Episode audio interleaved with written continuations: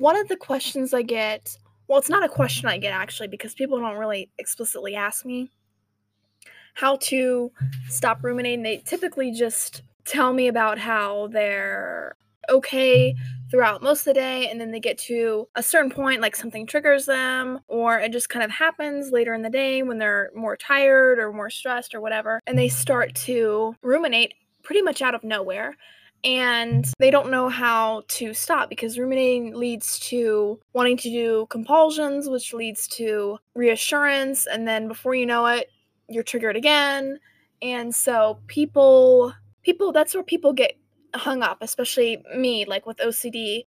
People never give themselves permission to just disengage with the thought. People never give themselves permission to go about their day.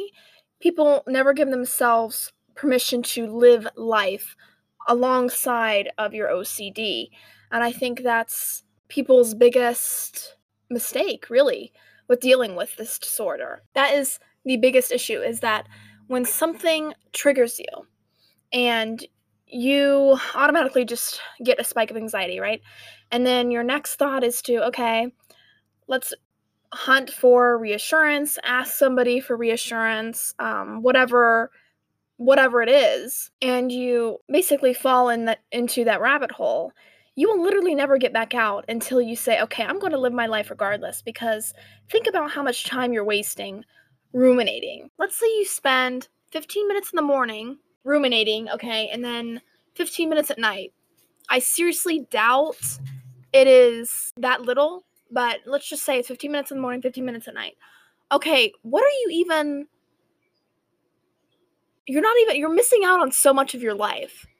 Okay, you may think it's just 15 minutes. That's my whole point is that it's probably actually more than that if you're an OCD sufferer but that's 15 minutes. You could be i don't know doing something important like spending time spending time with your friends or family.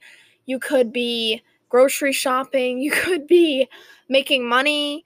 You could be building an empire you could be doing anything more important washing the dishes even more important than ruminating. What many people don't understand about ocd is that rumination is just it's such a choice. It's a choice of you need to value your time and sanity.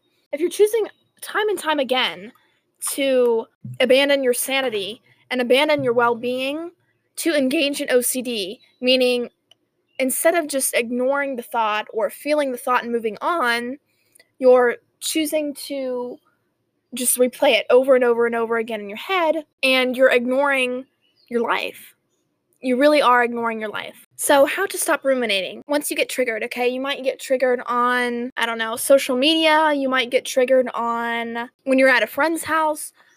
Who knows? No matter how you get triggered, you have to stop and ask yourself before you get, you know, the urge to like think about it and then ruminate and then think about it some more and then, you know, what did it mean? And then you're checking and then you're reassuring literally all the time you have to just stop at that very moment when you get the urge to ruminate and just say, no, I am not doing this. I am not going through this whole stupid thing again. I'm just not doing it.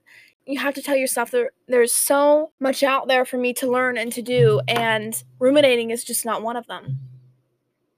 It's just not one of them, and it never will be. A final thing is that you cannot judge yourself for slipping back into the cycle either because when you're mad at yourself, you're not going to get anything done, okay? It just makes things worse.